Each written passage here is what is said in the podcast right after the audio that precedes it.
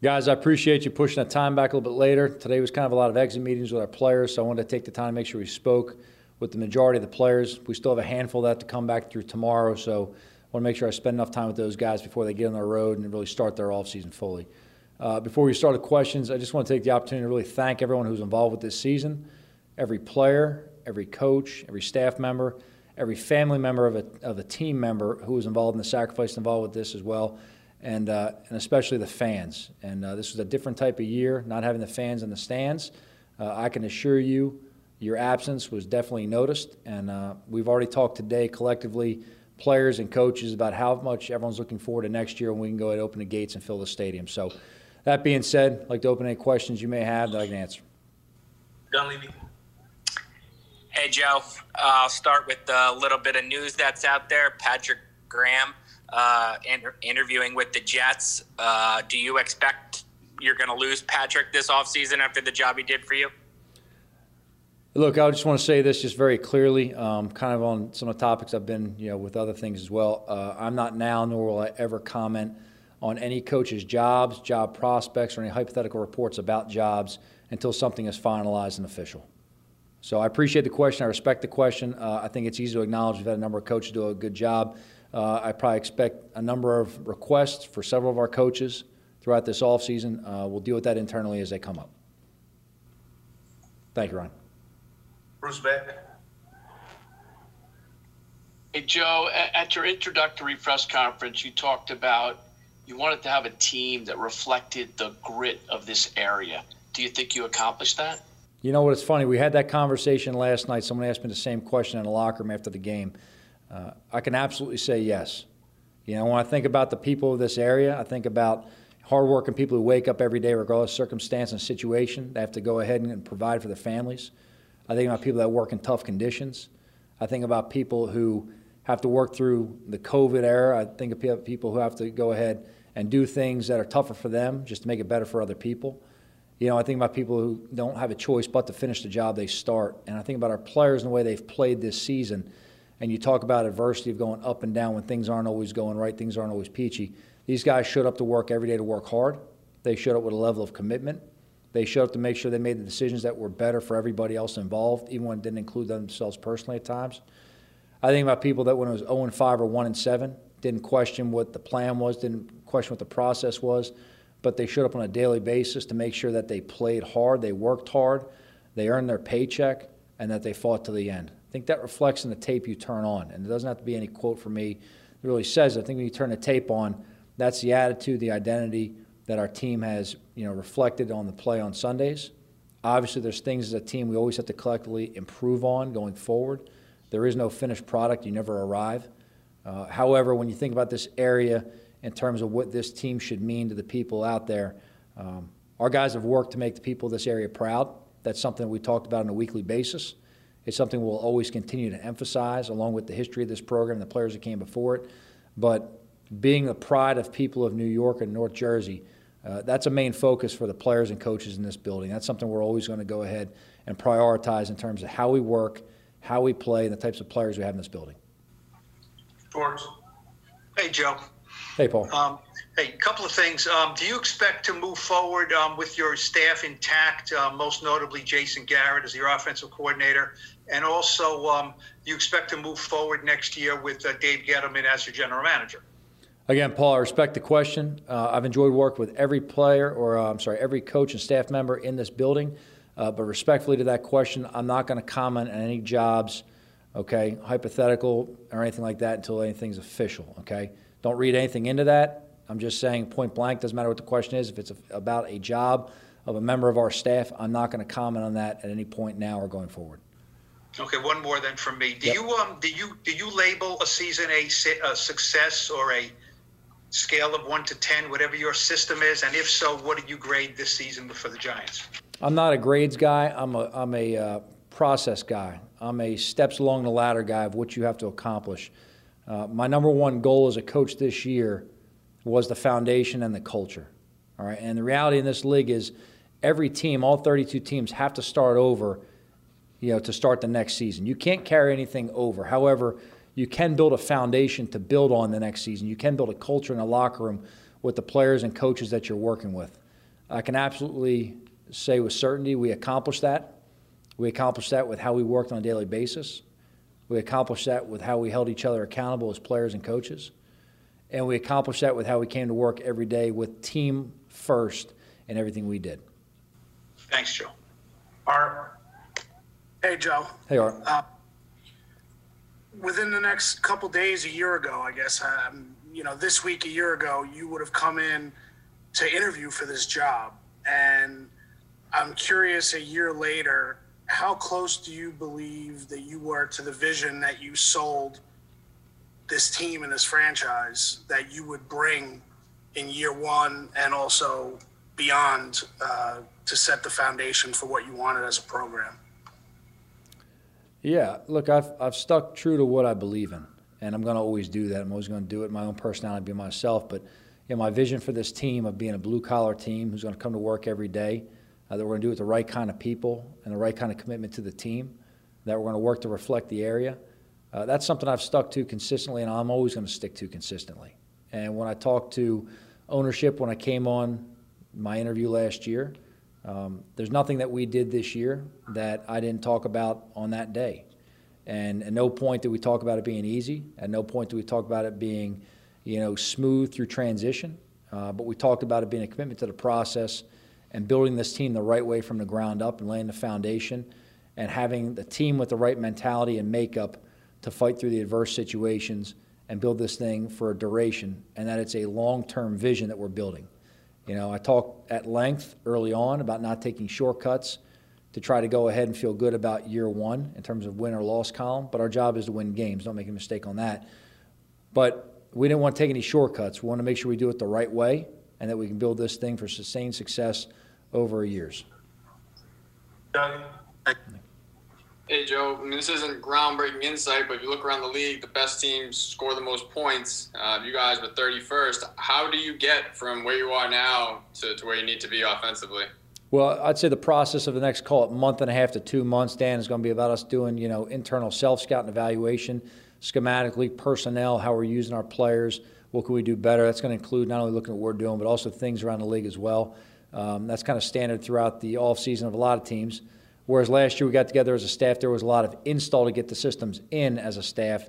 This year it'll be a lot of self-scout and league study to make sure that we can find better ways of using our players, putting them in the best position possible going forward, and making sure we make any playbook adjustments schematically or philosophically going into next year. We want to have all that finalized by the time we hopefully get the players back in the spring, assuming that we'll have some kind of spring with the players. Uh, but to get that start working going forward, that should build into a strong training camp and help us in the season. I don't have a one word or one phrase answer for you, Dan. It's going to take a lot of work and study and making sure that we not only look at you know what we're doing, but more importantly, who we're doing it with, and make sure we always put the players at a position of strength. Tom Rock. Joe, you talked about the uh, laying the foundation and and uh, uh, creating the culture, and, and, and you say you, you you've done that. What's what's phase two? What's phase two of it? What's the next What's the next step? Well, just like I didn't go into step one right here, Tom, I've got kind of a vision internally that I know where we're going, and I've got a process and steps. Obviously, we have to improve on the field with some tangible results. We can look at that. We've got to make sure we make progress across the board with personnel and schematics. Uh, but I've got kind of measures and the rungs along the way that I kind of keep task on, and you know I make sure the team's moving in the right direction. So not to be kind of evasive that answer right there, Tom, but I'm not going to set out some identified goal uh, for everyone to go ahead and measure us against on a yearly basis. And then just uh, in terms of what Dan just asked you about about the um, uh, the scoring in the offense, you know, how much how much do you want to have some continuity with Daniel in terms of the system that he's going to be playing in 2021? Yeah, look, I think it's important for all of our players to have a base to build on in terms of schematics. That being said, in all phases, there always needs to be adjustments year to year. You know, the league's always evolving. You're always trying to find more creative ways to do things. So, you know, for any player on the team, you know, notably the quarterback, it's important to have a solid base on it, but they've got to evolve in their careers as we go along the way as well. You can't be afraid of, of changes or adjustments within your own systems or schemes, adding different types of plays, finding different ways of being creative within your own personnel. So that kind of ties in all the self scout and study we have to do going forward to make sure we're doing the best things to help our team go along. Leonard. Joe, did you think that the Eagles did anything wrong in how they approached last night's game? And can you walk us through just, you know, what you were doing and how you were observing it? You had told us that you were going to be preparing with uh, Bucks film, you know, kind of watching it as you were doing that. Yeah, look, I'll let Philadelphia speak for themselves on that in terms of how they approached the game. Uh, look, real simply, I was in my office last night. Uh, I watched our film from the game yesterday, and then I was actually watching our uh, first Tampa game with the uh, Philly Washington game on in the background right there. So, look, there's been a lot made of that game, you know, internal or you know from the outside. Let me just be very clear on this. We had 16 opportunities this year. That's it. It's our responsibility to take care of our opportunities and to perform better and execute the situations when they're on our plate. We don't ever want to leave our fate in the hands of anybody else. So we're not going to make excuses as an organization, not now, not ever.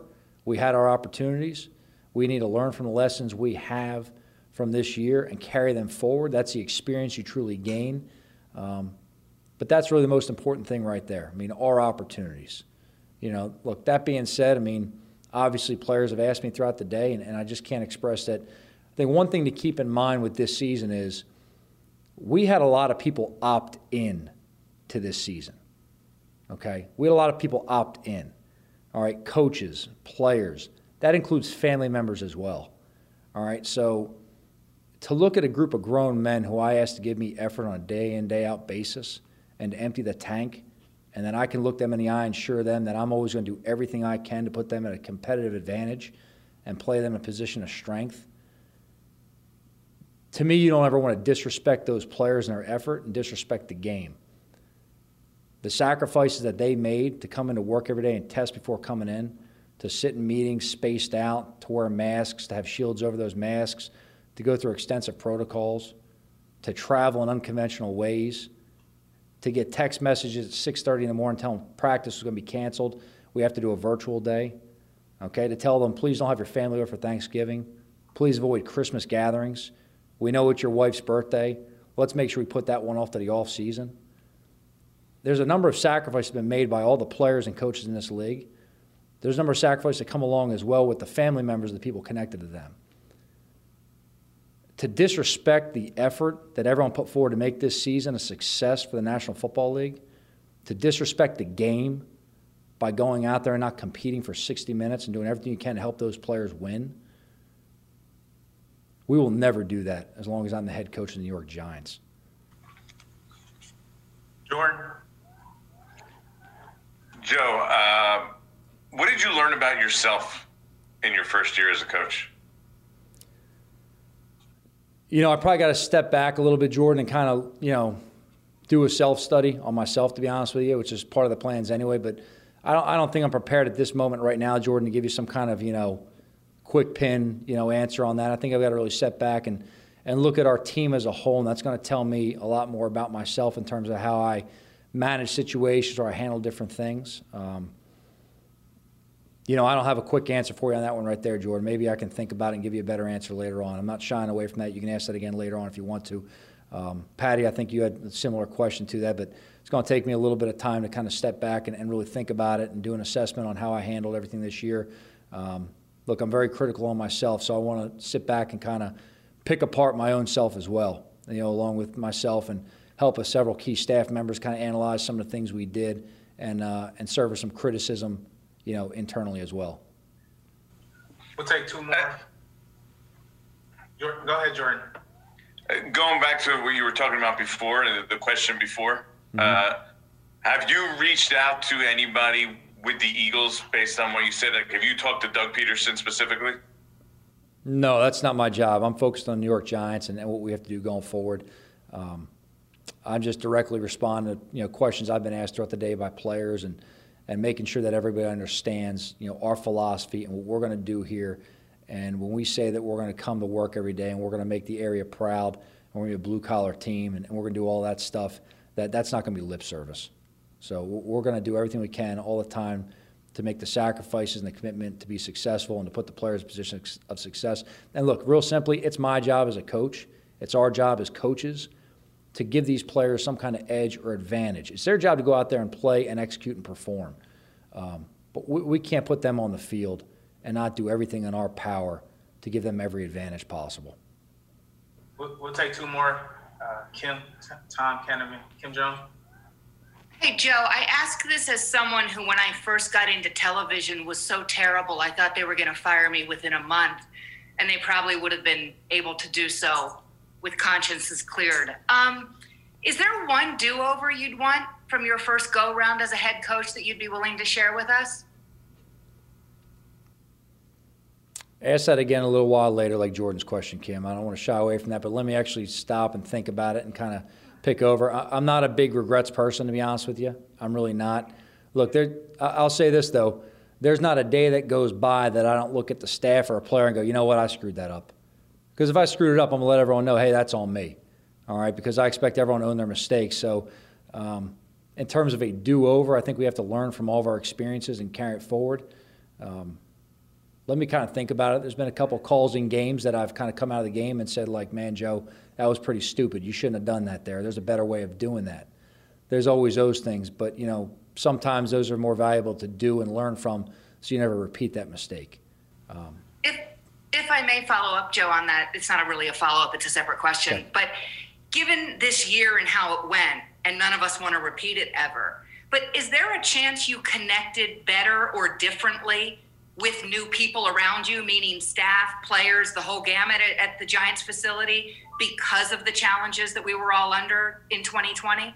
Yeah, you know what? I think there's a lot of truth to that, Kim. I think it's I think that question it holds a lot of merit, and I think a lot of it is because we had to be very intentional in how we establish relationships, and we couldn't take anything for granted. You know, when you're trying to form a team through Zoom, you know, just like we're doing right now, you have to be very intentional about how you set up the day. You have to be very intentional about how you organize interactions. You have to be very intentional about how you demand guys to learn about each other and be able to speak in front of the team about their teammate and share information. And you have to make sure you set up the team in the right you know environment that they have to form a bond. You know, I told the players, I said, guys, my number one goal in spring was to make sure when we showed up in training camp we didn't have strangers. And that was, you know, clearly evident when we saw guys walking down the hallways, you know, shaking hands, slapping high five, and kind of catching up on time. And these were guys that didn't play with each other on previous teams. And that was something that, you know, very early in the process, you could see that our guys were committed to whatever we asked them to do. They did it full speed ahead. And that showed up early on. That really tied over to the other thing I talked about the big picture goal of, you know, year one coming out with the foundation and the culture. And uh, look, that, that's a lot harder and it's a lot bigger within the big scope of things, you know, than sometimes, you know, is realized. Sometimes they're just kind of catchphrase words. Everyone says, yeah, yeah, I got you, got you foundation and culture. But those are really the most important things in any team.